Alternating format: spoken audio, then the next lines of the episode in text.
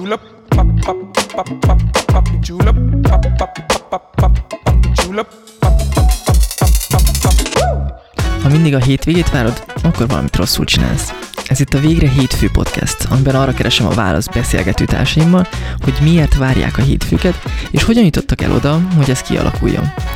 A témáink a vállalkozások építése, önismeret, pszichológia és marketing körül forognak. Nagy Attila vagyok.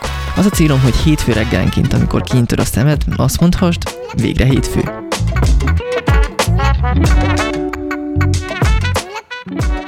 Mai beszélgető társam Korom Márk barátom. Márk sokáig pókerjátékos volt, de 2019-ben váltott. Esem megpróbálta megverni a fogadó irodák otcait egy algoritmussal, majd elkezdte magát programozóvá képezni. Hihetetlen gyorsan tanult, és ma már egy külföldi cégnél dolgozik, ami virtuális laboratóriumokat készít egyetemek és főiskolák számára.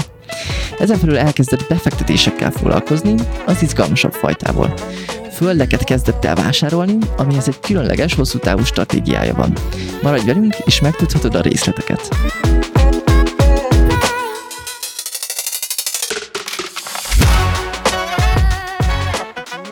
Tudom, hogy aki nem volt benne az online pókerben, én benne voltam pár évig, így én ismerem ezt a terepet, de akinek nincs ilyen ismerőse, az nem igazán érti, hogy miként lehet ezzel hosszú távon pénzt keresni, úgyhogy erre tudjon támaszkodni egy ember, mint bevételi forrás. Ezt segítesz elmagyarázni egy kicsit?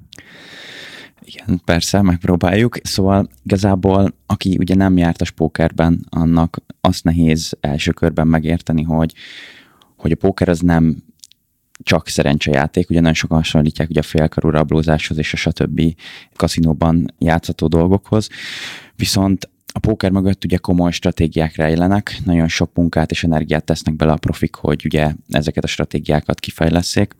Ezt nagyjából úgy tudnám röviden leírni, hogy miközben ugye játszol, de minden egyes minden egyes leosztásban ugye eldöntöd, hogy te szeretnél részt venni a partiban, te ott fogadásokat kötsz, ugye vannak ö, esélyeid, otcaid, és ez alapján el fogod tudni dönteni azt, hogy bizonyos helyzetekben neked megérje, vagy nem betenni azt a mennyiségű pénzt, amivel épp játszani szeretnél.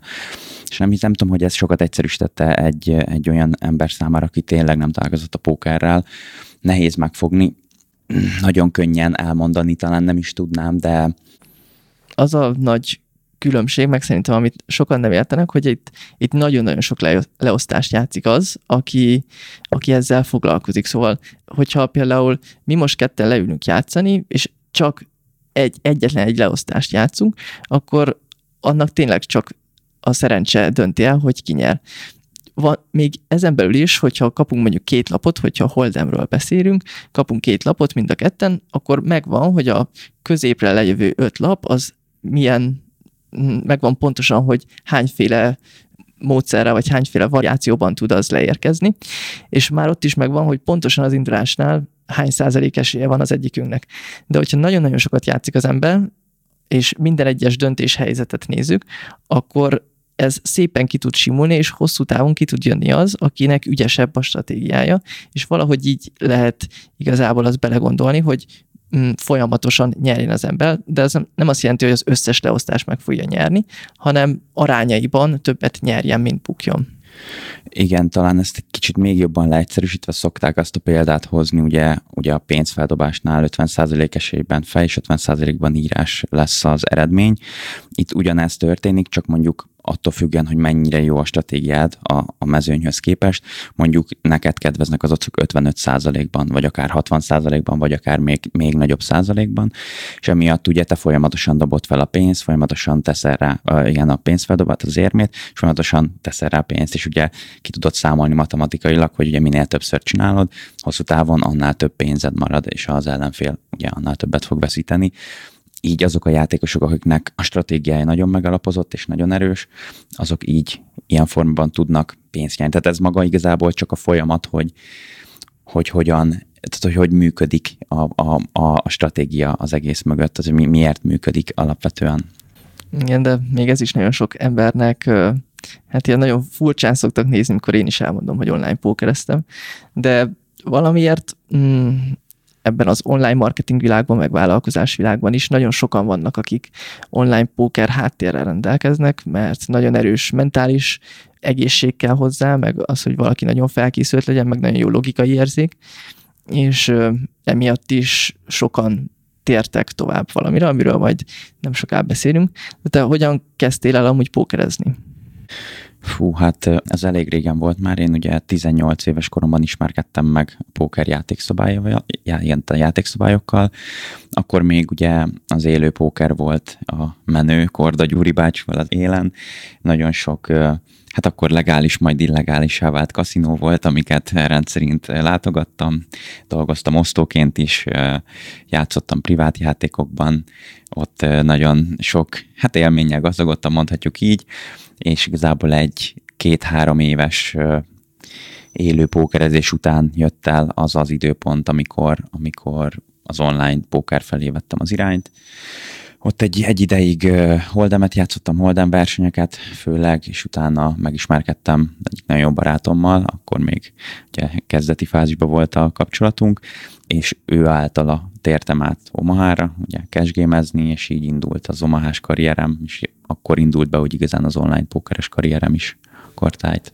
Igen, a Texas Hold'em és az Omaha az egy különböző játékmódok a pókeren belül, és igen, te Omahában voltál, az volt a fő játékod.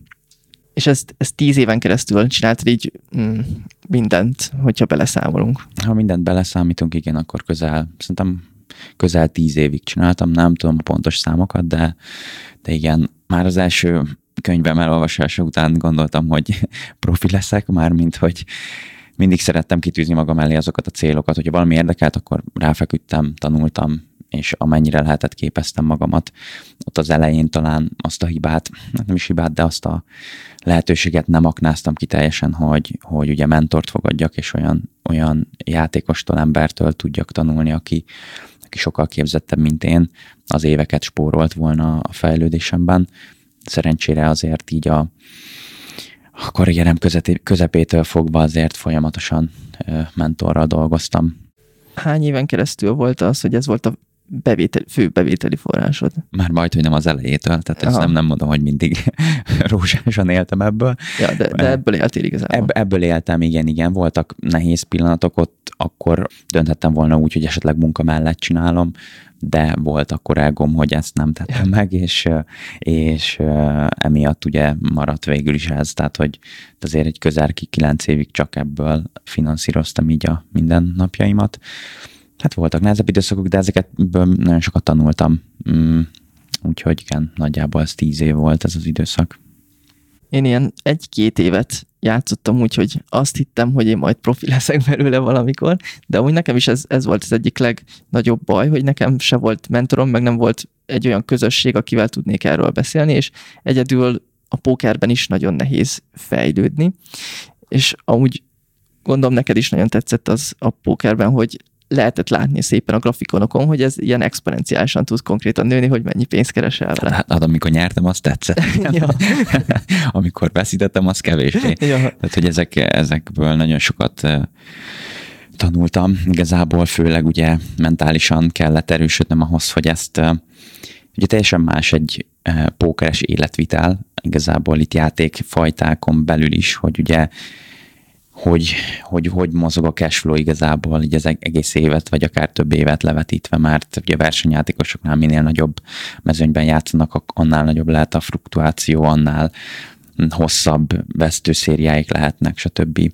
Még ugye cash ott azért több oldalról is megtámogatott egy profit, ugye most itt a, azt talán akik ugye nem pókereztek, azt nem tudják, de a, akik szolgáltatják ezt a, a, az online kaszinók, vagy online pókertermek, ők ugye jutalékot szednek minden leosztásba betett pénz után tulajdonképpen, és ugye ha te profiként játszol, akkor az is egy nagyon nagy segítség, hogy ebből is tudsz részesülni. Tehát te termelsz bizonyos összeget az oldalnak, és mivel te hűséges játékos vagy, ezért cserébe abból is vissza tudsz kapni valamennyit. Igen, ez ezt úgy lehet kb. elmagyarázni, hogy mondjuk 5%-ot levesz minden leosztás után a, a pókerterem, és te abból az 5%-ból kapsz vissza, és ez a való életben meg az ilyen DM kártyákkal, meg az ilyen különböző cégek használják, ugyanezt a, ezt a rékpeknek hívják, így vissz, visszaadják a jutalék formában visszadnak pénzt, hogyha hűséges vagy, mert sokat játszol ott, sok pénzt termelsz nekik. A DM is azért ad neked vissza pénzt, mert hogyha náluk vásárolsz, akkor igazából te oda viszed be a pénzed.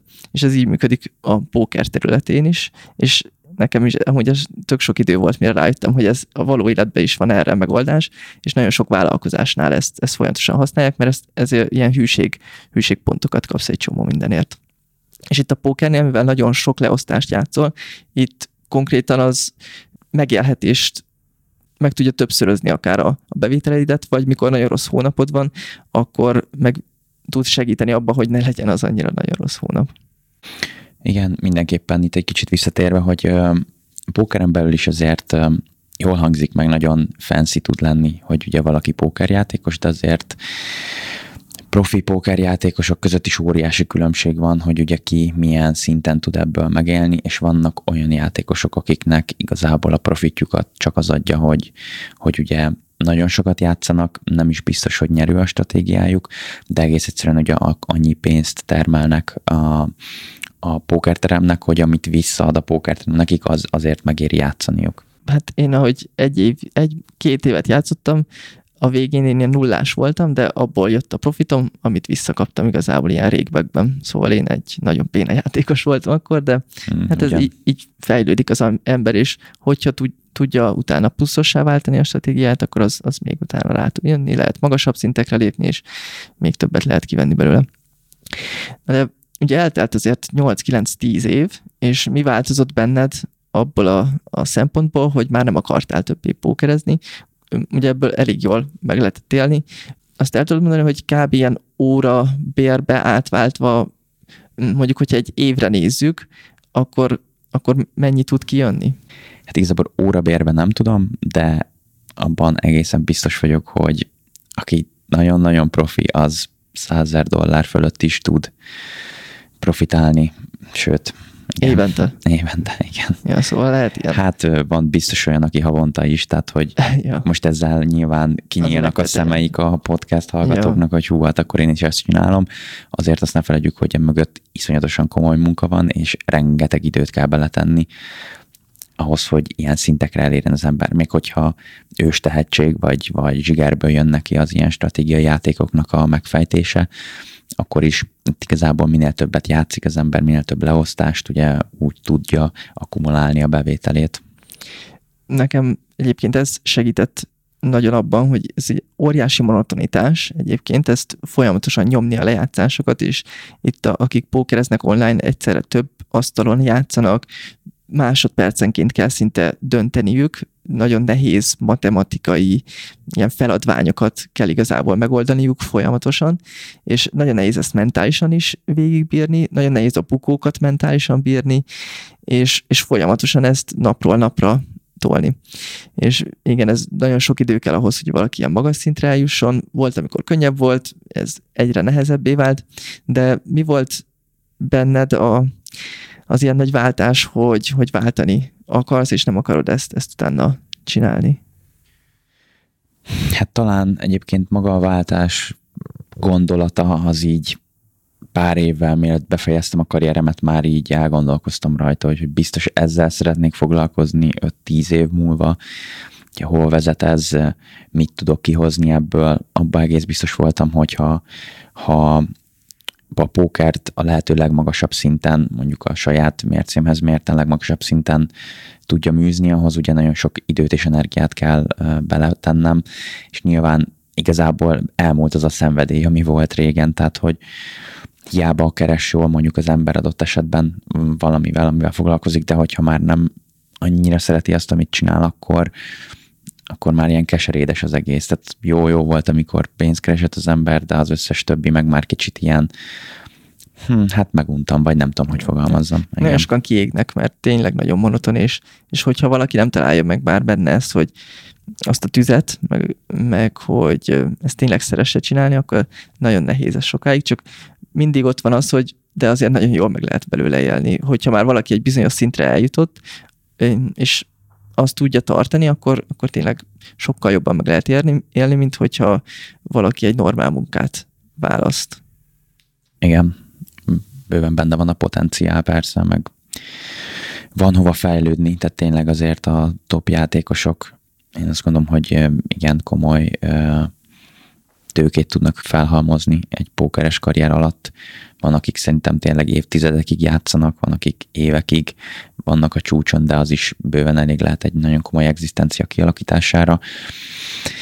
Nem mindenki jut el oda, én sem jutottam el oda, teszem hozzá, pedig voltak ilyen ambícióim, de egy idő után, amikor már azt éreztem, hogy már nem, nem az motivál, hogy minél jobb legyek benne, hanem igazából már inkább csak a pénz része érdekelt, akkor kezdett el igazán foglalkoztatni az, hogy, hogy valami mással szívesen foglalkoznék. És hogy, hogy kezdted el ezt a váltást? Hát ezt a váltást úgy kezdtem el egyébként, hogy, hogy volt egy olyan stratégiám, hogy megtanulok valamilyen befektetési formát, és akkor a, a tőkét, amit esetleg fel tudok halmozni pókerből, azt majd szépen át, át csoportosítom, és akkor valamilyen passzív jövedelem mellett, amíg jól esik pókerezek, és akkor utána majd azzal, azzal el leszek. De hát nem így alakult. Ugye sikerült elég sok rossz befektetést meg, megvalósítanom. Piramis játékba is tettem be a pénzemet, megpróbáltunk megverni ugye sportfogadó algoritmust, az egyik pókeres cimborámmal teszem hozzá, lehet, hogy működik, de, de nekünk nem adta ki. Erről beszéljünk egy kicsit többet, erről a, a sportfogadásról, ez, Jó. ez, ez, hogy jött, meg, meg mi is volt ez igazából? Jó, jó, jó, mindenképpen. Hát az ugye úgy jött, hogy a, akkoriban az egyik pókeres barátommal elég sokat játszottunk együtt, és ő egyszer csak, egyébként egy nagyon intelligens figura, tényleg én ilyen zseni kategóriában gondolok rá mindig. Jött egy ötlettel, hogy mi lenne, hogyha, hogyha ilyen side projektnek, póker mellett elkezdenénk tenisz fogadásokra egy algoritmust írni, és hogy akkor azt megpróbálni megverni, és így hát akkor ebben a póker kötött le, jól is ment a játék, úgy mondtam, hát mondom, hogy a side projekt, meg nem foglal olyan sok időt, akkor mondom, miért ne. És akkor ugye elkezdtük belásni magunkat a témába, ő ugye már 20 éve biztosan programozott, és hát tudta, hogy hogy kell egy ilyennek nekiugrani, nekem ez teljesen új volt. Bocsi, hogy megszakítottak, itt ugye arról van szó, hogy a, a sportfogadó oldalak, azok adnak egy otcot a különböző meccsekre, és ott is van nekik is igazából egy jutalékuk, amivel, hogyha például van egy teniszmeccs, akkor hogyha egyenlő lenne az esély, akkor kettes ott lenne a másik, az egyik játékosra és kettes a másikra. Az, az irodák, ők pedig inkább ilyen 1,9-et adnak az egyikre, 1,9-et a másikra, és hogyha jól be tudják mm, mérni az esélyeket, akkor ők mindig nyerik azt a jutalékot, amivel kevesebb bocot adnak. És nektek meg az volt a, a terv, hogy ti jobb algoritmust tudtok létrehozni arra, mint a, a sportfogadó irodák, hogy ti jobban ki tudjátok találni, hogy ki fog nyerni. Igen, azt tegyük hozzá, hogy a sportfogadó irodák, akik több millió dollárt költenek az algoritmus fejlesztésére. Igen, hát nekünk, tehát én akkoriban nem, tehát amikor belevágtam, nem igazán voltam jártas a témában, nem sport fogadtam, nem is érdekelt ez a dolog. A cimborám, aki ebben jobban belement, és ő kitalált egy teljesen más pontrendszert, ugye erre a tenisz meccseknek a prediktálására. Egy kicsit visszakanyarodva, igen, tehát hogyha ugye ezeket az otcokat mondjuk teniszmeccseknél át lehet konvertálni ugye a százalékokba, és ugye ezek száz százaléknál nagyobb százalékra jönnek ki, és az a plusz, ami száz százalék fölött van, az a, az, az jutalékuk igazából igen. a sportfogadó irodáknak. És hát az volt az elképzelésünk, igen, hogy ez a, a sportfogadó modell bizonyos esetekben, ha van kellő mennyiségű információnk, meg ez a pontrendszer, ez pontosabban fogja prediktálni egy adott játékos, vagy egy két játékosnak ugye a, a, a nyerési esélyeit. Hát igen, és akkor ugye elkezdtük ezt fejleszteni. Először én sokkal inkább, mint néző voltam ebben a témában, és nem nagyon tudtam hozzászólni se a programozáshoz, se nem értettem a folyamatokhoz, picit így föl kellett vennem a ritmust, elkezdtünk fogadni, nagyon szép eredményeket produkáltak a backtestek, nagyon meggyőzőek voltak, ennek regye is módja szerint elég magas összegekkel elkezdtünk fogadgatni, de hát ugye élőben nem ugyanaz az eredmény jött ki, mint, mint, mint, mint a teszteken. Ugye Hát mi úgy, azt is mondjam, abban a nyugodt hitben játszottunk, hogy hát igazából jó, amit csinálunk, mert hát kijött a matek, láttuk, hogy mikor kell fogadni, meg volt, hogy melyik meccsre mennyi pénzt kell feltenni, és akkor az úgy tök jó lesz.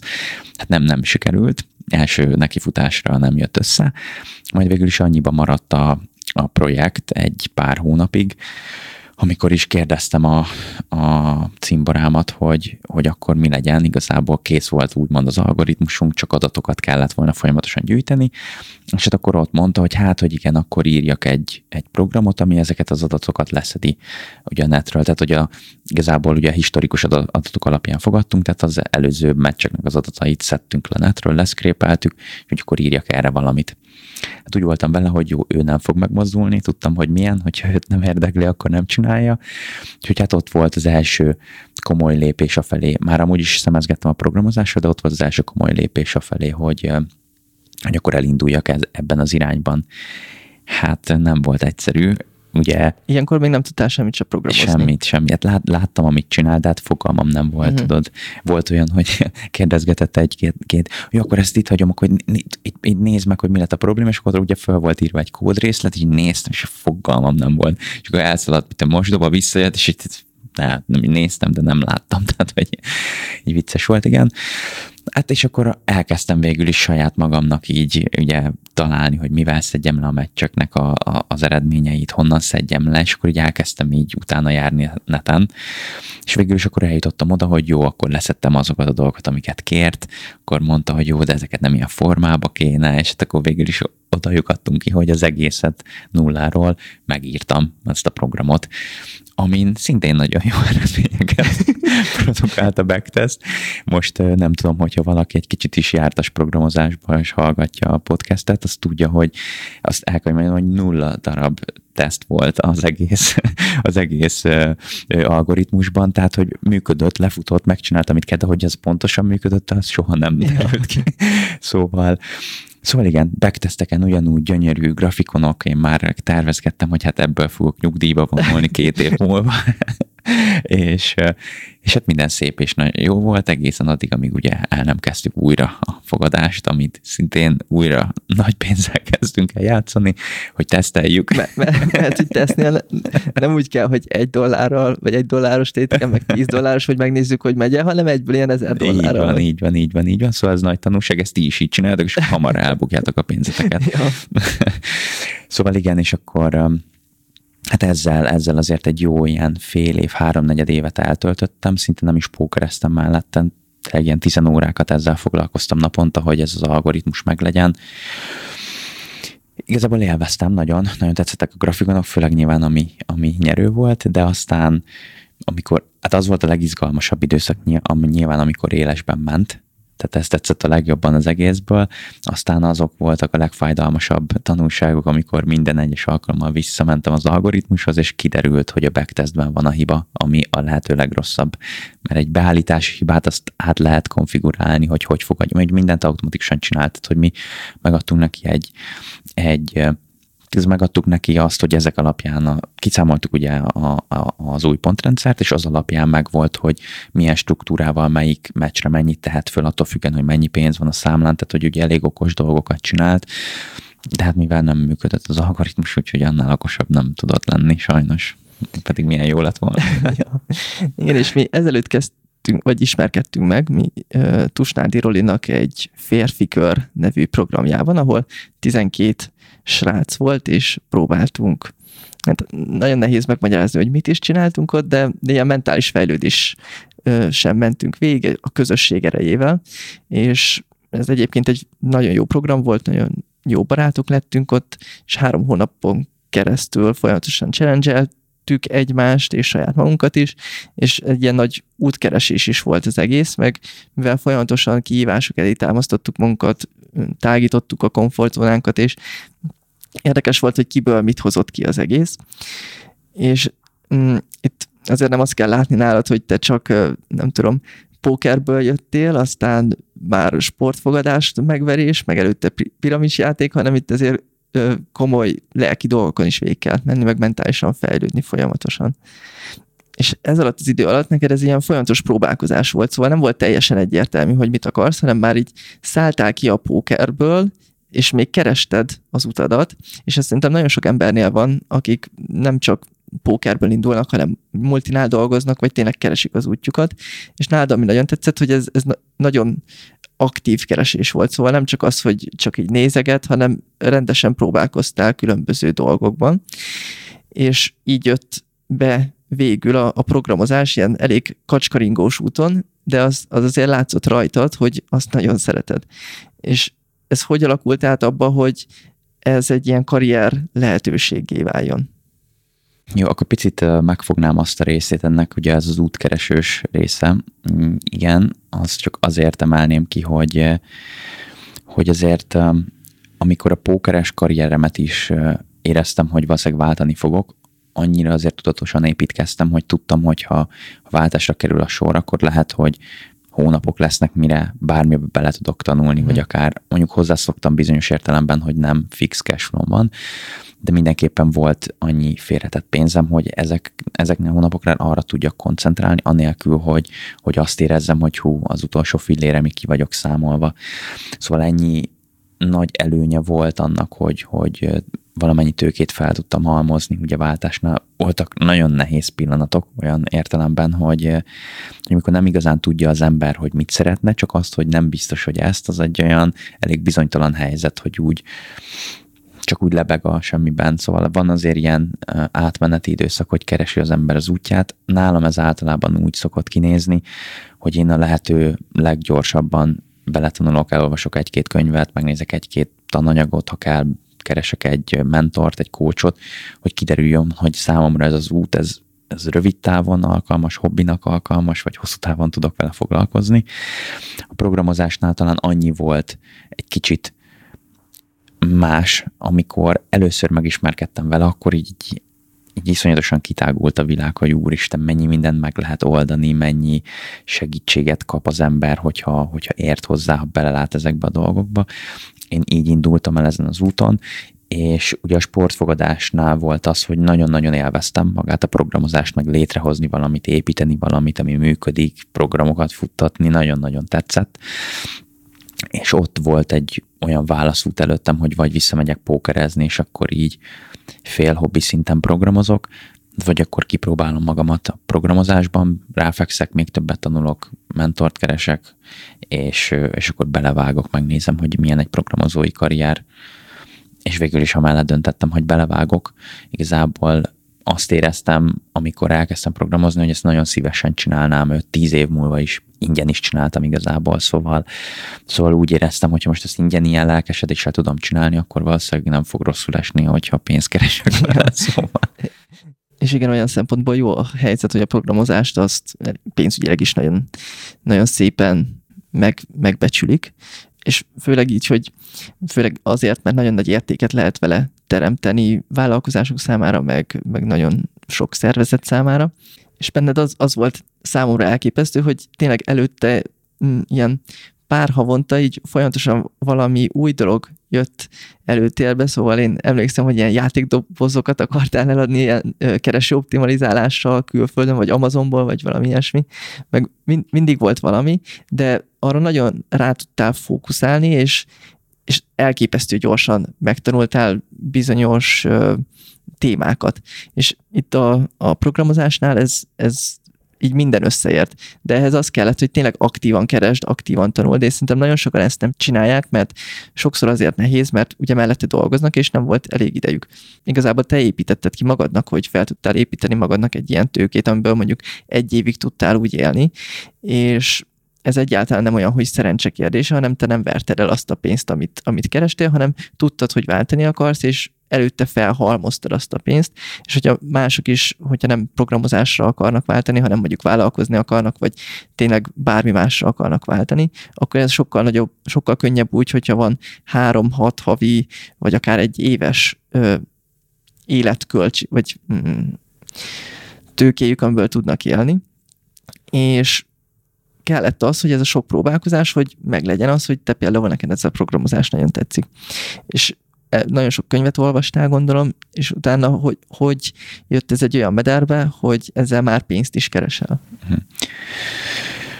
Hát ugye ez visszakanyarodik oda, ugye, ahol megismerkedtünk Tusinál, a férfi körben, ott megismerkedtünk egy másik barátunkkal, Levivel, akinek olyan cége van, ugye a programozással kapcsolatos agency eh, cége van. Ez a, a Splendex, Így ugye? van, a Splendex Kft. És hát ott én már előtte is beszéltem vele, amikor így próbálgattam, meg ő is nyomon követte nyilván a, a sportfogadói karrieremet, akkor aktívabban, beszéltünk róla, meg örült neki, hogy programozással foglalkozom, és végül is, amikor arra pontra jutottam, hogy szeretnék elkezdeni ugye ezzel komolyabban foglalkozni, akkor felkerestem őt, és megkérdeztem, hogy, hogy erre milyen lehetőség van, hogy tudnék ebbe beletanulni, náluk tudnék-e, vagy, vagy mit ajánl, és akkor mondta, hogy ő a webfejlesztésben tud nekem segíteni, és mivel barátok voltunk, így, így felajánlotta, hogy igen, el tud kezdeni velem foglalkozni. Úgyhogy így kerültem bele, náluk tanultam, egy ilyen mentoring programban voltam, három-négy hónap alatt jutottam el, jó, hát előtte programoztam valamennyit, tehát hogy az alapflót ismertem, de az webfejlesztésben semmit, és ilyen három-négy hónap alatt jutottam el végül is olyan szintre, hogy már tudtak foglalkoztatni, tehát hogy már olyan szinten voltam, hogy el tudták adni az óráimat, ért annyit a piacon. Ért, értéket termeltél. Igen, igen, igen, igen, igen.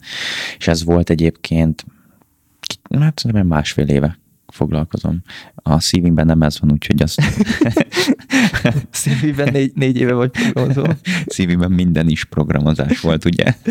ja. Igen, szóval igen, hát ez az is egy és próbálom hogy azzal fejjel végig gondolni, hogy most ha hallgatnám magamat, akkor milyen értéket tudok adni azzal, hogy egy ilyen dolgot elmondok, és talán az a, ami nekem tanulság volt, ami folyamaton végigmentem, ugye, hogy igen, sokan, amit Ati is mondott, hogy persze van fél évre félretett pénzet, úgy könnyebb tanulni, de ezt meg lehet csinálni úgy is, hogyha dolgozol, és úgy szeretnél munkát váltani, csak egyszerűen tudni kell úgymond áldozatokat hozni, tehát ott vannak a hétvégék, azok teljes napok, ott, ott hogyha nagyon kell, akkor azért kétszer tíz órát is tud tanulni az ember úgy, hogy viszonylag fókuszáltan.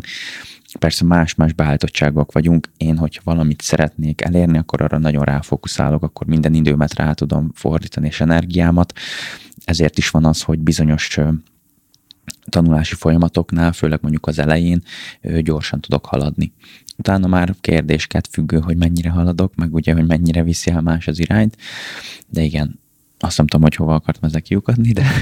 de, de ez, ez tök jó, mert, mert tényleg úgy is meg lehet volni, hogyha dolgozik mellette valaki, ami szerintem még nálad előjött, és hogyha visszatekerünk oda, hogy a pókert elkezdted, és ott sokáig nem tudtál elég gyorsan haladni, azért, mert nem volt ott mentorod, ez mennyit segített, hogy, hogy itt egyből, hát szinte egyből, már pár hónap programozás tanulás után be tudtál szállni egy olyan cégbe, ahol konkrétan mentor segített, és mikor kérdésed volt, elakadtál, akkor tudod segíteni. Ez, ez mennyire um, érezted, hogy ez, ez megdobja a haladásodat? Hát ez nagyon jó kérdés. Igazából rengeteget, tehát még azért elég élénken él bennem az a pont, amikor ott álltam, hogy valamennyire tudok programozni, és láttam, hogy nagyon sok mindent lehet tanulni, de nyilván mivel semmi munkatapasztalatom nem volt, meg nem láttam azt, hogy mire van szükségük azoknak. Ez hogy ugye, Hogy igen, hogy mit tanuljak. Szóval amikor én elkezdtem, mentor, tehát a mentor, én azt gondolom, hogy abba tud rengeteget segíteni, hogy azokat a dolgokat kezd el megtanulni, amik fontosak, amiket kell használni, azokra nagyobb hangsúlyt tudsz fektetni. Ez olyan, hogy van nagyon széles a skála, nagyon sok mindent meg lehet tanulni, de nem tudod, hogy melyikből kell mélyre menned. Uh-huh. És ugye a mentor az pontosan tudja, hát vagy nem pontosan, de nagyon-nagyon pont, tehát nagyon szépen be tudja neked lőni, hogy igen, ezt tanuld meg, ezt érts meg jobban azért, hogy utána többit meg tud tanulni. És vannak bizonyos dolgok, amiket ki is hagyhatsz, amire nincs, nincs is szükséged a munkád elején, hiszen azt, azt nem, nem lesz úgymond a te felelősséged kezdésként, szóval emiatt rengeteget, rengeteget. Nekem az volt a leg, legnagyobb nehézség az elején, kezdőként, hogy, hogy hát nem, nem, nem láttam, hogy, hogy az én munkám az kinek, miért, miért ér pénz, vagy hogy tudom azt pénzre váltani, és hogy emiatt igen óriási segítség volt a mentor én így a, a programozásban olyan szinten nem látok bele, hogy tudom, hogy rengeteg nyelv van, de ilyen analógiával nézve, például az online marketing, az is hasonló olyan szempontból, hogy rengeteg része van az online marketingnek, és nagyon nehéz egy új embernek, én is mikor elkezdtem, akkor rád ömlik az egész, mint a programozásnál is, hogy rád ömlik a sok nyelv, hogy mit kellene, mire mi épül, és nekem is volt egy év, amíg így mindenbe kicsit belenéztem, de nem tudtam, hogy, hogy itt minek is lesz haszna.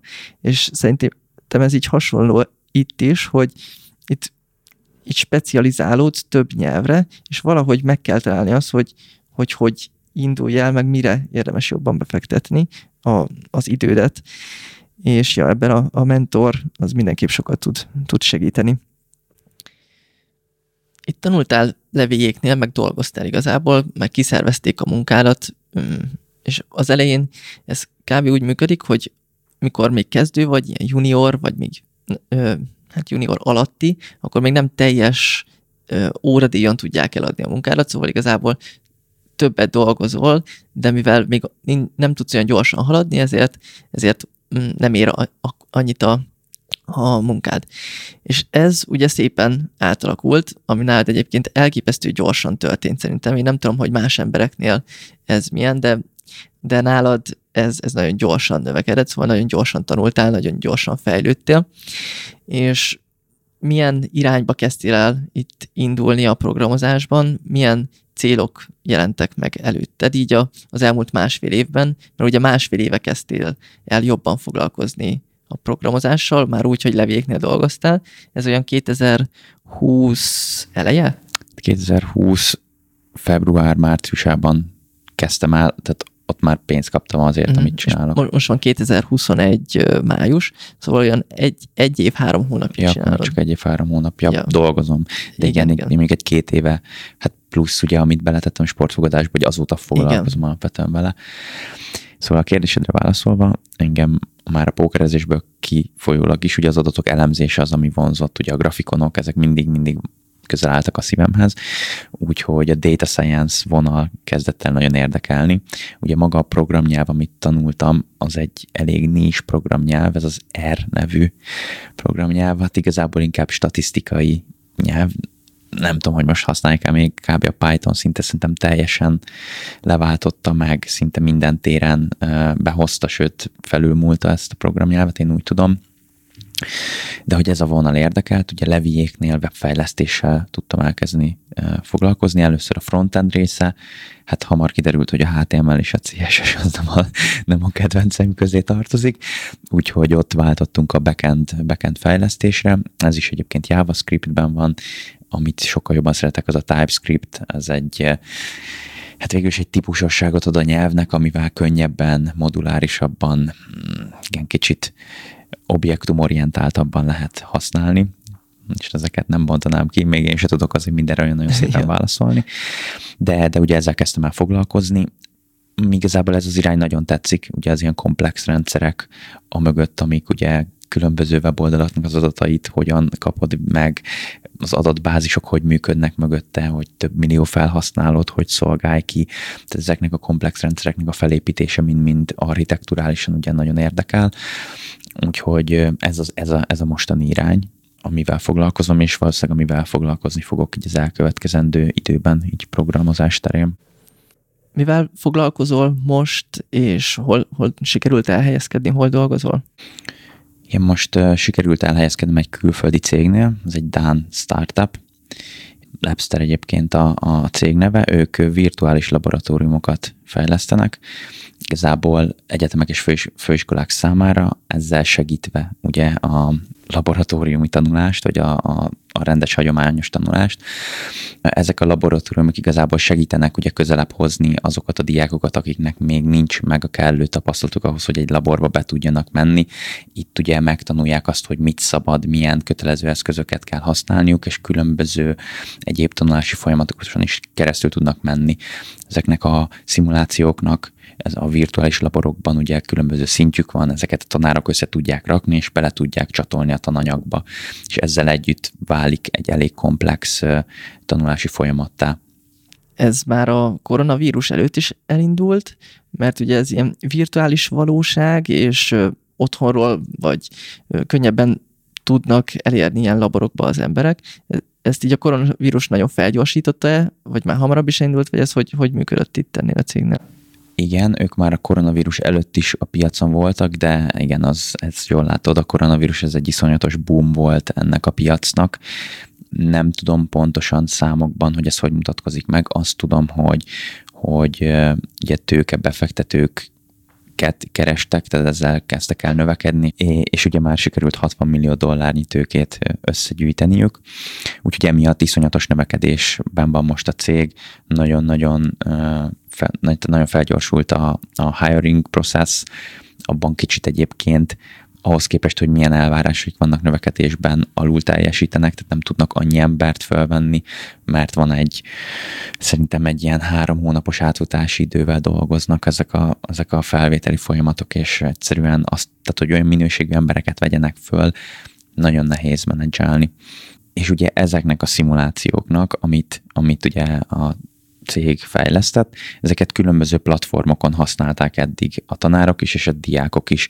És most, ami, a mi feladatunk az az, hogy ezt egy közös platformra, egy olyan felhasználó barát felületen tudjuk megjeleníteni, és használhatóvá tenni a, a tanároknak és a diákoknak, ami sokkal vonzóbbá teszi a, a, a maradásra igazából őket hogy így könnyebb legyen a, a tanároknak is létrehozni feladatokat, és ezt könnyebben oda tudják adni a diákoknak, így így gyorsabban tudnak tanulni, és ugye ez, nem tudom, hogy milyen business modellben dolgozik a cég, de ugye az a lényeg, hogy minél többen használják ezt, és, és ti ebben segítetek, hogy ez minél jobban kialakuljon.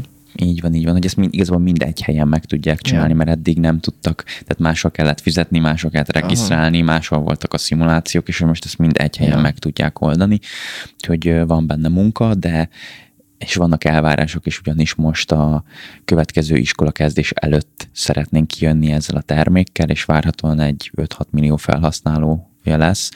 És igen, a business modellre visszatérve nekik a legfőbb célközönségük az ugye a nagyobb egyetemek és főiskolák. Tehát a kint, kint Amerikában én úgy tudom, hogy úgy működik, hogy, hogy bizonyos egyetemek kötelezővé teszik a tanulók számára, hogy fizessenek elő ugye a mi szoftverünkre, uh-huh. és azzal együtt tudnak csak a képzésen részt venni mikor még pókereztél, akkor már akkor is az volt a, a terv, hogy mikor kiválsz a, a pókerből, amit ott megkeressel pénzt, azt tud befektetni valamilyen más helyre, amivel passzív jövedelmet tud szerezni, és ezzel igazából megalapozd a, a jövődet, kvázi nyugdíjba vonulj akár, hogyha azt szeretnéd. Nem feltétlen ez egyébként az embereknek a, a célja a passzív jövedelemmel, meg szerintem ez közben átalakul.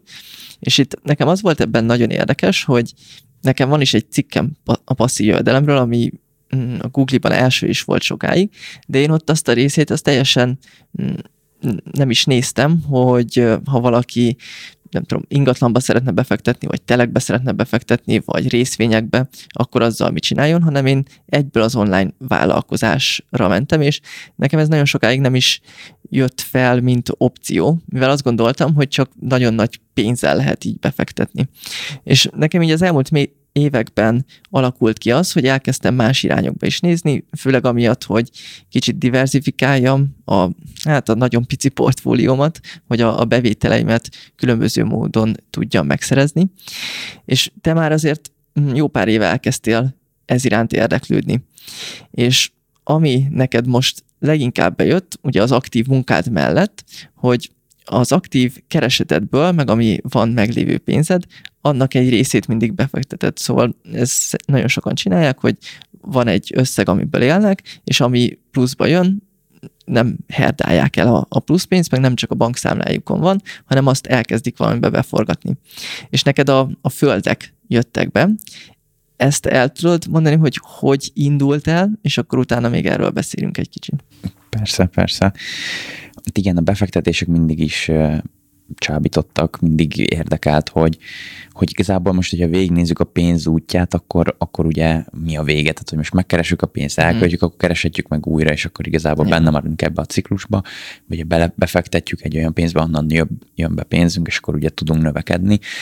Valami mindig ezt az utat kerestem, és itt is, mint máshol is, ugye elkezdtem utána olvasni, hogy hogy lehet értékpapírokkal kereskedni, hogy lehet ingatlanokkal kereskedni, stb. stb. Igazából az értékpapírkereskedésről azért tettem le, mert nem találtam olyan meggyőző stratégiát, amivel tudtam volna azonosulni. Uh-huh. Tehát, hogy igen, szeretem, szeretem azért az olyan kézzelfogható stratégiákat, amiket úgy meg tudok érteni, itt pedig sok olyan faktor volt benne, amivel nem tudtam azonosulni, és akkor most tavaly év végén jött el, igen, tavaly év vége felé, az ugye november, voltam azon a ponton, hogy jó, akkor befektetek, ingatlan befektetés vonalon elkezdek gondolkozni. Volt egy rendezvény, ingatlan befektetők napja, és részt vettem azzal a, a szándékkal, hogy majd a különböző mobilházak, stb. témában majd kicsit felokosítom magamat, és hát ott találtam magamat Dénesnél, vagy Dénes előadásán, egyébként Dombovári Dénesnek hívják, aki elkezdett beszélni a földbirtokokról, és olyan szinten elkezdtem mozgatni a fantáziámat, hogy, hogy ugye különböző támogatások, a földalapú támogatást, az ugye hektáronként most ilyen 70-75 ezer forintot lehet felvenni, könnyen ki lehet számolni, hogyha mondjuk egy millió forintért tudsz venni egy hektár földet, akkor az közel 7,5-8 százalékos hozam, plusz ugye nyilván értéknövekedést érsz el hosszú távon a földeddel is, tehát hogy már az önmagában egy elég kecsegtető dolog volt, de ezen kívül rengeteg lehetőség rejlik a földben nem mellesleg, hogyha úgy adódik, akkor tudsz magadnak akár ételt is termelni, vagy bármi egyebet, meg növényt igen termeszteni rajta. És hát Dénesnek az előadását hallgattam, kérdezgettük, és iszonyatosan felkészült volt, nagyon-nagyon tapasztalt volt a témában, és hát egyből úgy tekintettem rá, hogy ő egy potenciális mentorjelölt, uh-huh. én pedig úgy szeretnék befektetni, hogyha van mentorom itt is és egyből felvettem vele a kapcsolatot, egyből befizettem egy három alkalmas konzultációra, aminek csak azután olvastam el a kritériumait, miután már befizettem, hogy azért legalább minimális fogalmam lehetett volna, szóval ja. így nulláról, de nagyon hamar elkezdtem beletanulni, és hát abban a szerencsés helyzetben voltam, hogy Dénes indított egy földbirtokos klubot, amire szintúgy regisztráltam, ez egy négy hónapos klub volt, és hát iszonyatosan sok dolgot tanultam, nagyon-nagyon um, más szemmel tudok nézni a, a termőföldekre, a külterületi földekre, amik, amik az igazság, nagyon-nagyon nehéz információt kapni ezen a téren. Igen, a, a én nagyon sokáig nem is értettem, mi ugye rendszeresen beszélünk két hetente, és én sokáig nem is értettem, hogy hogy is működik ez az egész világ, meg hogy ö, én azt hittem, hogy a vezetéknevednek mészárosnak kell lenni ahhoz, hogy tudjál föl, földből ö, jó nem az, hogy pénzt keresni, hanem hogy nem nagyon értettem, hogy itt egy bármilyen ember tud-e földet vásárolni, meg abból, hogy lesz pénz, és ez nekem időbe telt, és már tényleg annyi is, hogy itt EU-s támogatások vannak egyébként, ugye főleg meg is. van mindenféle Igen. támogatás, és már támogatásból is ö, lehet igazából, hogyha úgy veszük, hogy ahogy mondtad, hogy egy millióért veszel ö, egy hektárnyi földet, arra kapsz 70 ezer forint támogatást, akkor úgy, hogyha nem csinálsz a földdel semmit, már azzal keresel 7%-ot ö, évente. És ez kb. olyan szinten van, mint hogyha értékpapírokba fektetnél a, a növekedése, de ezután még ott lesz egy tulajdonod is, és nagyon sok pozitívuma van az egésznek. Hogy kicsit a hallgatóknak segítsünk megérteni, ami nekem nagyon sok idő, időbe került, mi kell ahhoz, hogy valaki tudjon földet venni, meg mi a helyzet itt Magyarországon a világhoz képest földvásárlás szempontból. Szóval, hogyha valaki ebben gondolkozik, akkor, akkor milyen lehetőségek vannak?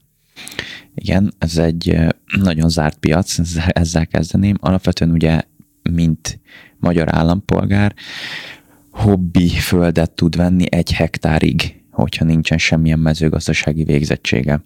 Hogyha van, a legalsó szint az ugye az aranykalászos gazdatanfolyam, amit talán még most is van lehetőség elvégezni viszonylag gyorsan, tehát két alkalommal, vagy valami hasonló megoldással azzal pedig már 300 hektárig tud vásárolni, ami nyilván azért már egy komolyabb hát egy ilyen komolyabb méretű birtok felépítésre ad lehetőséget.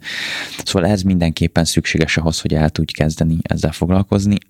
Az nagyon nagy különbség, ugye főleg mivel zárt piac a, a, az ingatlanhoz képest, hogy nagyon sok szabályozás van, különböző elővásárlás jogosultságok, hol tudsz földet venni, ki kell függeszteni, tehát az egész átfutás ideje, tehát ez nem olyan, hogy kinéz egy föld, és azt mondod, hogy hú, ez nagyon tetszik, ez akkor nekem most kell, megveszem.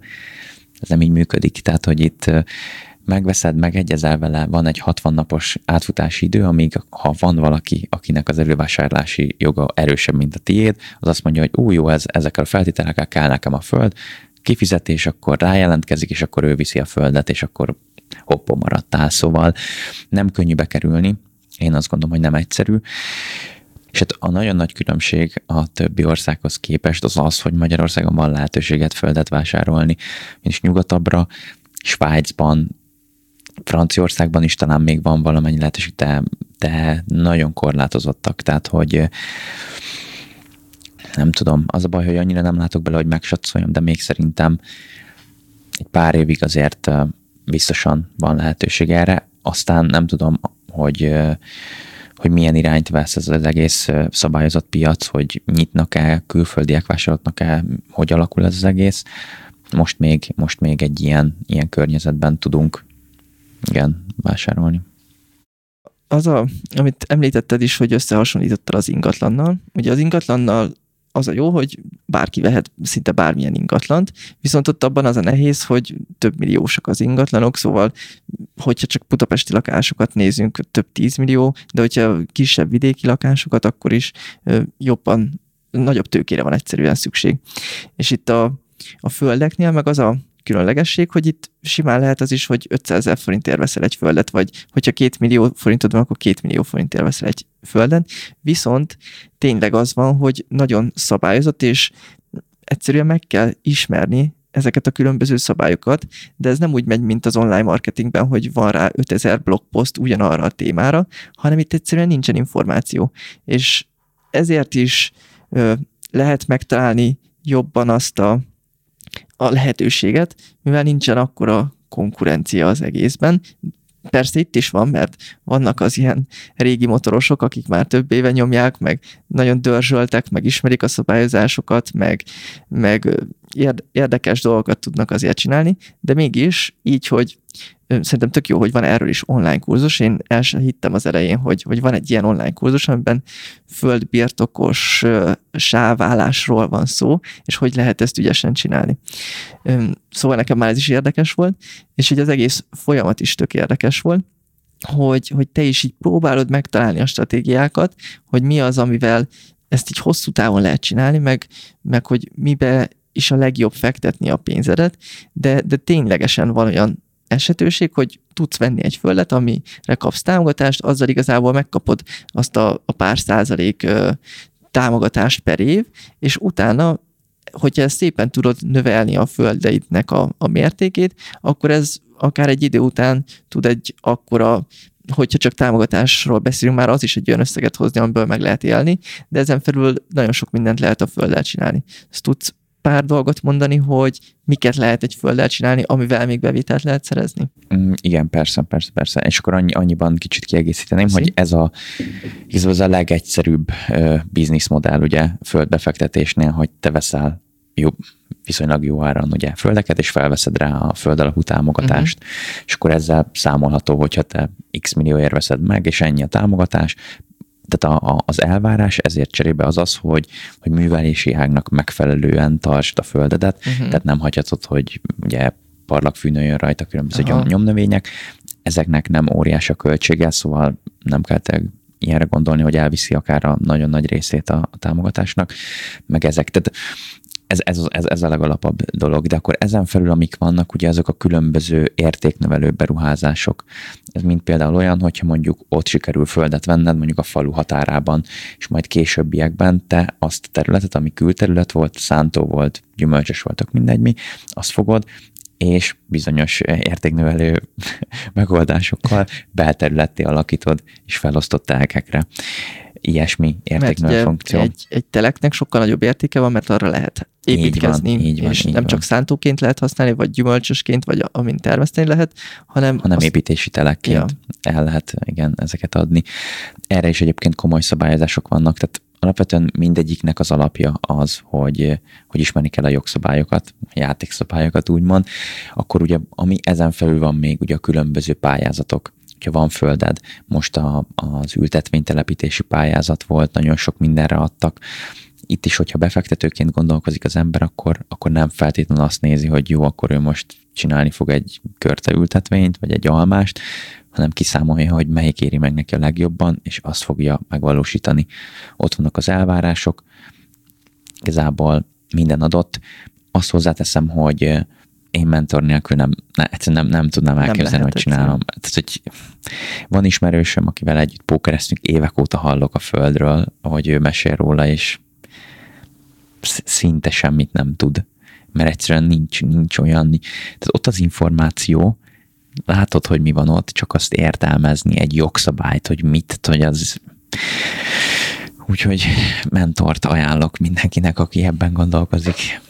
Igen, és ez nekem is nagyon megtetszett, meg a, a még érdekes volt, hogy most változott egyébként az OK és törvény 2020 végén, hogy most már ilyen két-három év betelik, hogy elvégez bizonyos szakmákat, és egy, egy az, hogy ezt az aranykalászos papírt megszerezni, ezt most így kidobták mindenkinek, és nyomtak egy ilyen scarcity egy ilyen, hát egy ilyen megfélemlítésszerűt, ilyen fomót, hogy kimaradsz valamiből, hogyha most nem szerzed meg, és nagyon sokan elvégezték, és nem nagyon kell rátanulni, csak igazából ez egy papír, viszont az nagyon érdekes, hogy itt tényleg ilyen, mm, lehet, hogy kicsit, de ez nem szürke zónás, csak tényleg tudni kell a szabályokat, meg tudni kell ezzel bánni, és mögé kell látni az egésznek, és ezért is különleges ez a, ez a téma, mert, mert erről nincsen egyszerűen információ. Szóval a, a mentor az itt is, itt is nagyon fontos, és azért a te életedben is látszik, hogy a, ami úgy igazán beindult, ott mindig volt valami mentor, aki segített, és nekem is volt egy csomó helyen, hogy kell valami iránymutatás, és kell valami segítség, mert egyedül tényleg nagyon nehéz, és vannak azért online kurzusok, ugye én is online kurzusokkal foglalkozok, meg nagyon sokat lehet azokból is tanulni, de hogyha lehet kérdezni valakitől, hogyha azokat a, az üres pontokat, amik, amik így egyszerűen nem állnak össze, azok a logikai elemek, hogyha azok nincsenek meg, akkor egyszerűen, egyszerűen nem fogsz annyira gyorsan haladni, mint amennyire lehet. És mm, ebben még esetleg arra kíváncsi lennék, hogy te hogyan ajánlod, hogy valaki mentort találjon? Hogyan érdemes mentort találni? Szóval azt gondolom, hogy én hogy szoktam, igazából mivel én általában nagyon hamar döntök, Aha. én megszoktam, hát olvasok a témában, utána járok, adott esetben videót nézek, de inkább olvasni szoktam. Most itt szerencsém volt, hogy láttam ugye Dénesnek az előadását, és éreztem rajta, hogy nagyon-nagyon mély az, az a szint, amit ő képvisel, tehát hogy nagyon mélyen, vagy nagyon elmélyült a témában, és emiatt nem, hát meg monopól helyzet volt, tehát tudtam, hogy örülök, hogy találok valakit, aki ebben felvilágosítást ad, és hát tudtam, hogy szeret, tehát hogy igen, itt, tehát, hogy mondjam, tudom, hogy tőle mindenképpen szeretnék tanulni. Természetesen ez pénzbe kerül, fizettem mentoraimnak, mindig fizettem, mert az az ő ő tudást ad át. Tehát, hogy ez annyi időt spórolt nekem szerintem így az évek folyamán, hogy, hogy az a pénz, amit kifizettem, az elenyésző ahhoz képest, amit kaptam. Most, hogyha meg kifizettem adott esetben olyan mentornak, ami úgymond nem érte meg, jó, semmi gond, így alakult, de én szerintem ezzel mindenképp számolni kell, hogyha valaki mentort szeretne ö, keresni, nem, nem mindig a pénzével fizet az ember, van, hogy az idejével, van, hogy segít, van, hogy, van, hogy valami tehát igen, végül az idejét adja cserébe. Itt most arról volt szó, igen, hogy, hogy pénzért tudtuk ezt a, mm, tehát pénzért tudtam ugye mentorálást venni, de szinte minden esetben nem is tudok olyan esetet mondani, hogy, hogy ne tenném meg újra, tehát hogy ugyanúgy bevállalnám azt, hogy mentorral, sőt, anélkül nem is szívesen kezdek bele úgy komolyabban semmibe. Igen, meg ez, meg ez a kicsit szerintem ez ilyen mítosz, hogy, hogy ú, egyedül csinált valamit, meg valaki mindig, mindig vannak emberek, akikvel tud beszélni, akivel kommunikálni, nincs, nincs olyan, egy egyedül csinálsz valamit, szerintem én, én ebben nem hiszek, őszintén szólva. És nem kell ezt szégyelni, hogy valaki mentorral, vagy itt, hogyha mentort mondunk, akkor nem is csak ilyen olyan mentorra kell gondolni, aki így egyértelműen feletted van, vagy úgy nézel rá, mint valami csodára, hanem ez lehet valami mm, oktató, vagy vannak különböző megállapodások, és szerintem azt is jól mondtad, hogy például akinek nincs pénze, az simán tudja az idejét ö, odaadni, hogyha tud annak a, a személynek valamilyen értéket ö, adni, azért cserébe, hogy közben tanuljon tőle, az, az tényleg olyan érték, amit kapsz, ami, amit nem lehet máshogy megszerezni, mivel nem csak információt ad, hanem ő már végigment egy bizonyos úton, amin téged is végig tud vezetni, vagy te legalább tudsz abból tanulni. És amúgy így manapság az a különleges, hogy nagyon sokat lehet egyébként videókból, meg könyvekből is tanulni, és az is egy ilyen mm, leegyszerűsített mentor szerep, hogy valakit követsz és megnézed, hogy ő miket csinál, főleg, hogyha megosztja a tapasztalatait, de mikor vele tudsz kommunikálni, és tudsz vele beszélni, és figyelmet ad neked, az, az tud nagyon jó lenni, és ez nekem is nagyon sokat segített korábban, és ezt tudom ajánlani mindenki számára, hogyha nincs pénzed rá, akkor legalább az id- idődet próbáld meg kitalálni, és legyél proaktív benne. Hogyha találsz olyan szemét, akire felnézel, aki hiteles számodra, akkor keresd meg, nyugodtan írj neki egy e-mailt, személyesen, hogyha valahol előad, akkor menj oda hozzá, és próbálj meg egyszerűen kapcsolatba lépni vele, és hidd el, hogy, hogy segíteni fog. Arra még kíváncsi lennék, hogy neked most így a, a föld szempontjából az, ö, mi, a, mi a terv, mert azt kb. tudom, hogy programozásból ugye most főleg e, ott szeretnél fejlődni, tetszik ez a, ez a téma, ez a data science, de így föld szempontjából, meg, meg abból a szempontból, hogy ugye kiépíts egy olyan hát ilyen birtok rendszert, vagy nem tudom, amivel ö, nem teljesen passzív jövedelmet, de, de olyan jövedelmet tud szerezni, ami igazából megalapozza az egész életedet. Ott van-e már kialakult stratégiád, vagy ez most milyen irányba van? Hát a rövid válasz igen, van. Kifejtem. Hát igazából a programozás kapcsolatban csak egy, egy fél gondolat erejéig, igen, tehát hogy most programozás az mindenképpen, tehát hogyha ez az üzleti stratégián marad, hogy, hogy eladom az óráimat ugye egy cégnek heti 40 órát, és ugye az pénzért cserébe, akkor nyilvánvalóan az a, az a célom, hogy minél minél nagyobb, vagy hát ilyen nagyobb volumenű céghez tudjak elhelyezkedni, és minél több pénzt tudjak kérni ugyanazért az időért cserében. Egyelőre úgy néz ki, hogy ez, ez, a, ez a vonal marad, most egy-két évig biztosan. A földbirtoknál pedig ott kicsit kevert stratégiát alkalmazok, ott um, szeretnék minél több olyan um, most még kisebb értékű földet venni, amiben tudom, hogy óriási potenciál van, hogy az későbbiekben akár ugye belteletbe vonható és átalakítható építési telekké, tehát így sokszorozza magát az értékét, plusz mindenképpen szeretnék egy birtokrendszert kialakítani, de ott igen, ott, ott azért olyan szempontból nagyban gondolkozom, hogy azért olyasmit szeretnék létrehozni, amivel, hogyha úgy adódik, akkor, akkor akár munkát tudjak adni a családon belül bárkinek, hogy őket is tudjam így segíteni. Igen, tehát igazából röviden, tehát egy olyan birtokrendszert rétrehozni, amiből nem szeretnék exitálni, tehát hogy minél nagyobbat kialakítani és megtartani életem végéig, akár több generáción keresztül. Amiből kaphatsz támogatást? Támogatást, amin termesztetek, amin, amin házat építhetek, amin sátorozhatok, amin erdőt csinálhatok. Aha. Tehát igazából igen, területet szeretnék olyan helyen, ahol ha úgy alakul, akkor akár szívesen élném az életemnek bizonyos részét is. Az első az, az mindig ilyen nagyon különleges érzés. Te hogy szerezted meg az első földedet? Hát igen, ez talán nem is lehetne különlegesebb. Ugye párommal szereztük meg az első földünket, igazából egy árverésen, egy földárverésen, ahol hatan voltunk jelen. Hát nem is kell, hogy mondjam, hogy miután megtaláltuk, kimentünk, megnéztük a helyszínen, nagyon tetszett, tetszett maga a kis falu, ahol volt.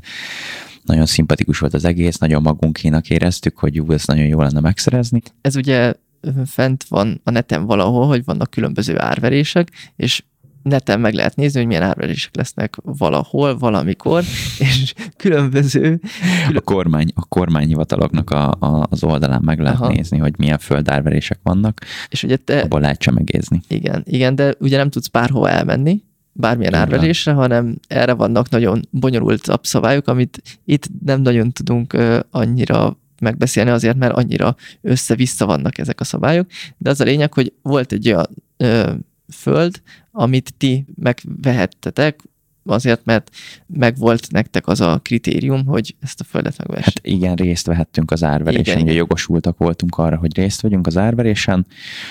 Hatod vagy ötöd magunkkal voltunk ott. Hát ilyenkor kis buhatoló kérdésekkel szoktuk kezdeni, aki ugye az árverés elején, hogy ki kicsoda.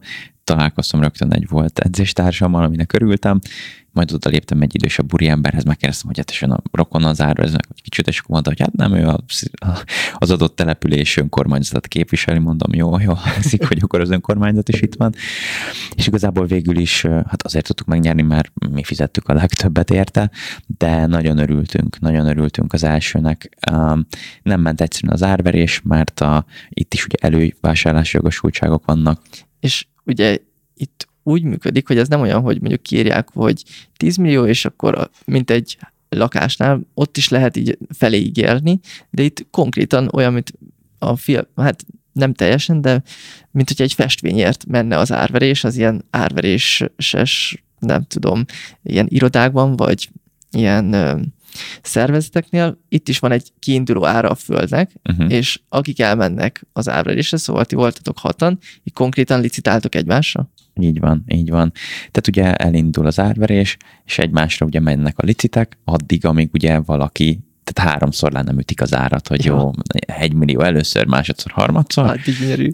Igen, majd miután leütötték, ugye itt abba az a dolog pikantériája, hogy itt a végén tök mindegy, hogy ki mondta be az utolsó licitet, ugye van egy elővásárlási rangsor, és mindenkit, aki a licitáló előtt van elővásárlási rangsorban, azt megkérdezik, hogy ezen az áron ő szeretne élni az elővásárlási jogával. És hogyha szeretne élni, akkor ugye azt fogja megkapni, aki a legelőkelőbb helyen áll ebben a rangsorban. És ezek a rangsorok egyébként az érdekesek, nekem ez, ez volt egyébként sok idő megérteni, hogy itt, itt tényleg az, az van, hogy konkrét szintek vannak, hogy ki van előrébb. Szóval van, nem tudom pontosan így a legalapabb szinteket, de ö, például az, aki csak simán elvégzett egy ilyen arany, Nem, a, le- a legalapabb szint az egy magyar állampolgár. uh-huh, aki elment Így az van, aukcióra. így van. Az ugye egy hektárig vásárolhat. Aha, aha. Utána őt meg fogja előzni a földműves, akkor ugye helyi gazdálkodók, akkor családi gazdaság tagjai, biogazdálkodók, stb. stb. Tehát, Van hogy, itt minden. hogy felkészültnek kell lenni Igen, ahhoz, hogy, ö, hogy előkelő pozícióban legyél legyen árverésen. Igen. És akkor ti adtátok a legmagasabb árat, Igen. és volt még előttetek valaki, vagy úgy mentetek el az egészre, hogy ti voltatok a legmagasabb szinten? Hát úgy mentünk el az egészre, hogy bíztunk benne, hogy mi leszünk a legmagasabb Aha. szinten, majd úgy kezdődött az árverés, hogy az önkormányzaton a legmagasabb szinten, majd egy kis telefonálgatás, meg nem tetszés nyilvánítás után szólt a Pest megyei földhivatal, hogy hát az eh, nincs elővásárlási jog az önkormányzatnak, úgyhogy az első helyről a hatodikra került. Olyan? És akkor így holt versenyben mi voltunk, még másodmagunkkal, még két ember volt rajtunk kívül ezen a szinten. És akkor, amikor a, a legmagasabb árat leütik, Uh-huh. akkor akivel egy szinten vagytok, ők, ők nem tudják előtted megvenni, mivel ők nem adtak magasabb árat. Így van, így van. Ilyen esetben, hogyha mindenkinek, ugye, tehát hárman vagyunk azonos szinten, és mindannyiunknak kell az, ez az ingatlan, akkor ott kisorsolják helyszínen, hogy ki nyer. De ez konkrétan ilyen pénzfeldobás szintű. Nem, ez konkrétan, mint a, mint a, a karácsonyi húzás beteszik, bete- beteszik egy kis zacskó, vagy nem zacskó, egy ilyen zsákba, és akkor akit kihúzza, igen, a, tudom pontosan kinek kell húzni, de valaki ott egy hivatalos személy, kihúzza, és akkor akit kihúztak, az viszi a És földet. ez dönti el, hogy kiviszel egy földet. Így van, így van. És amikor kiderült így, hogy megnyertitek ezt a földet, akkor utána még, még mit kell tenni ezzel? Volt, igen, az még egy elég hosszú folyamat, tehát ugye ott rögtön mindenki kitölti a jegyzőkönyvet, az visszakerül, úgy tudom, a, a földhivatalhoz, ott jóvá hagyják, akkor az nem is tudom, hova küldik, aztán hát elküldik még ide-oda tényleg mm. így a hivatalok egymás között, majd egy pár hónap múlva, amikor elér a folyamat, akkor kapunk egy fizetési felszólítást, ugye onnantól számít, hogy készhez vettük, van 60 napunk rendezni Uh-huh. az összeget, hogyha nem rendeztük, akkor ugye új árverés, vagy aki előttünk lévő licitet mondta, az nyeri meg, hogyha rendeztük, akkor onnantól számítva még egy-két hónap még a nevünkre kerül a föld, tehát hogy azért ennek is van egy ilyen négy-hat hónap átfutási ideje. Igen, ez nem ilyen gyors meggazdagodós téma, Mhm. hanem már az is, hogy megveszel egy földet, mert az is egy csomó idő, aztán nagyon bürokratikus az egész, nagyon sok lépés, míg eljut hozzátok, és akkor ugye attól függően, hogy mi volt a stratégiád, vagy az ötleted a földdel, a következő években tud termelni folyamatosan pénzt, vagy hogyha biztos vannak olyanok, akik gondolom kereskednek vele, szóval vesznek valamit olcsón eladják, vagy lehet, hogy pár év múlva eladják, de mm, vannak különböző lehetőségek. Igen, annyi, hogy alapvetően amikor földet vesz az ember, akkor ott aláírja, hogy öt évig ő maga fogja ugye gondozni, rendbe tartani, és hogy nem adja el igazság szerint. Én úgy tudom, hogy, hogy azért elég szigorúak szoktak lenni abban az esetben, hogyha valaki csak ad és vesz földeket. Igazából, hogyha ugye öt éven belül eladod a földet, akkor ugye 8%-os illetéket kell fizetned rá, tehát a 4% helyett 8% ez ilyen büntetés, viszont 5 év után illetékmentesen tudod eladni. Tehát, hogy azzal is arra próbálják ösztönözni az embert, hogy azért 5 évnél tovább tartsa meg. Akkor ez egy hosszabb távú befektetés egyértelműen, viszont erre lehet alapozni az a befektetéseidet.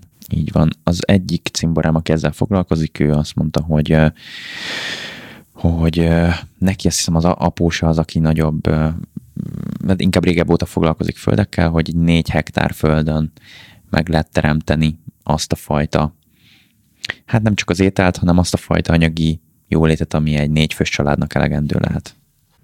Szóval, hogyha négy hektáron van négy hektár földed, azon, amit terveztesz, abból igazából azt, hogyha eladod, abból tudsz olyan bevételt szerezni, amivel igazából meg lehet élni. Én úgy gondolom, igen, hogy ezt ő így gondolta. Az Aha. az igazság, hogy annyira mélyen nem látok még bele én is a témába, tehát nem termesztettem még, sajnos nincs is még négy hektár földem. Lehet, hogy majd a későbbiekben is lesz podcast, de ezzel egyszer visszajövök, és majd válaszolok, hogy ez így működhet-e. De igen, én úgy gondolom, hogy hogyha aktívan ők termesztenek azon a földön, azt nem tudom, hogy mit, de igen, akkor, akkor egy négyfős családnak is a megélhetését tudja biztosítani.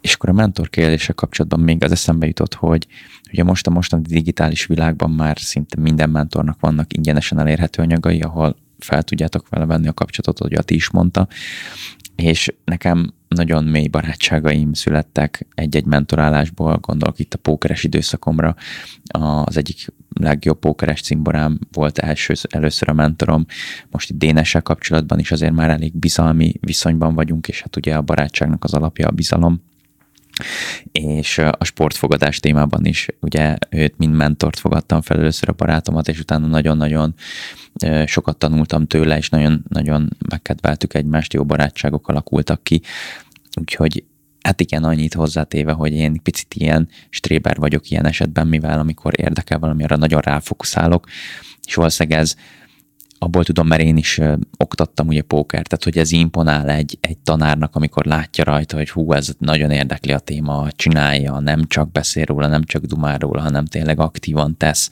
és megpróbálja azokat megvalósítani, amit a mentor mondott. Úgyhogy nekem ez nagyon sokat segített, hogy, hogy tényleg amennyire lehetett, beleálltam a, hát számomra a legkellemetlenebb helyzetekben is, ami kicsit komfortzónán kívül volt, volt belőle bőven, de, de ezekből tanulja az ember a legtöbbet kilép a komfortzónájából, kellemetlen, fázik picit benne, de aztán utána meg az lesz a valósága, és, és utána meg teljesen máshogy tekint az, egész, az egészre. Visszatekintve egy jó, jó kis móka volt. Ez volt a Végre Hétfő Podcast hatodik adása, velem Nagy Attilával és Korom Márkal. Ha érdekelnek az adás jegyzetei és linkjei, a legkönnyebben a vpkurzus.hu per vh6 címen írhat el őket. Érdemes csatlakozni a Végre Hétfő Podcast Facebook csoportjába is. Ha jobban érdekel, hogy mit csinálok, akkor az Instán az attilanagy.23 néven vagyok jelen, Youtube-on pedig Nagy Attila néven. Itt fent lesznek a Végre Hétfő adásai is, és még rengeteg más tartalmat is találhatsz. Remélem izgalmas volt számodra ez az adás is, két hét múlva találkozunk a következő Végre Hétfő adásban is.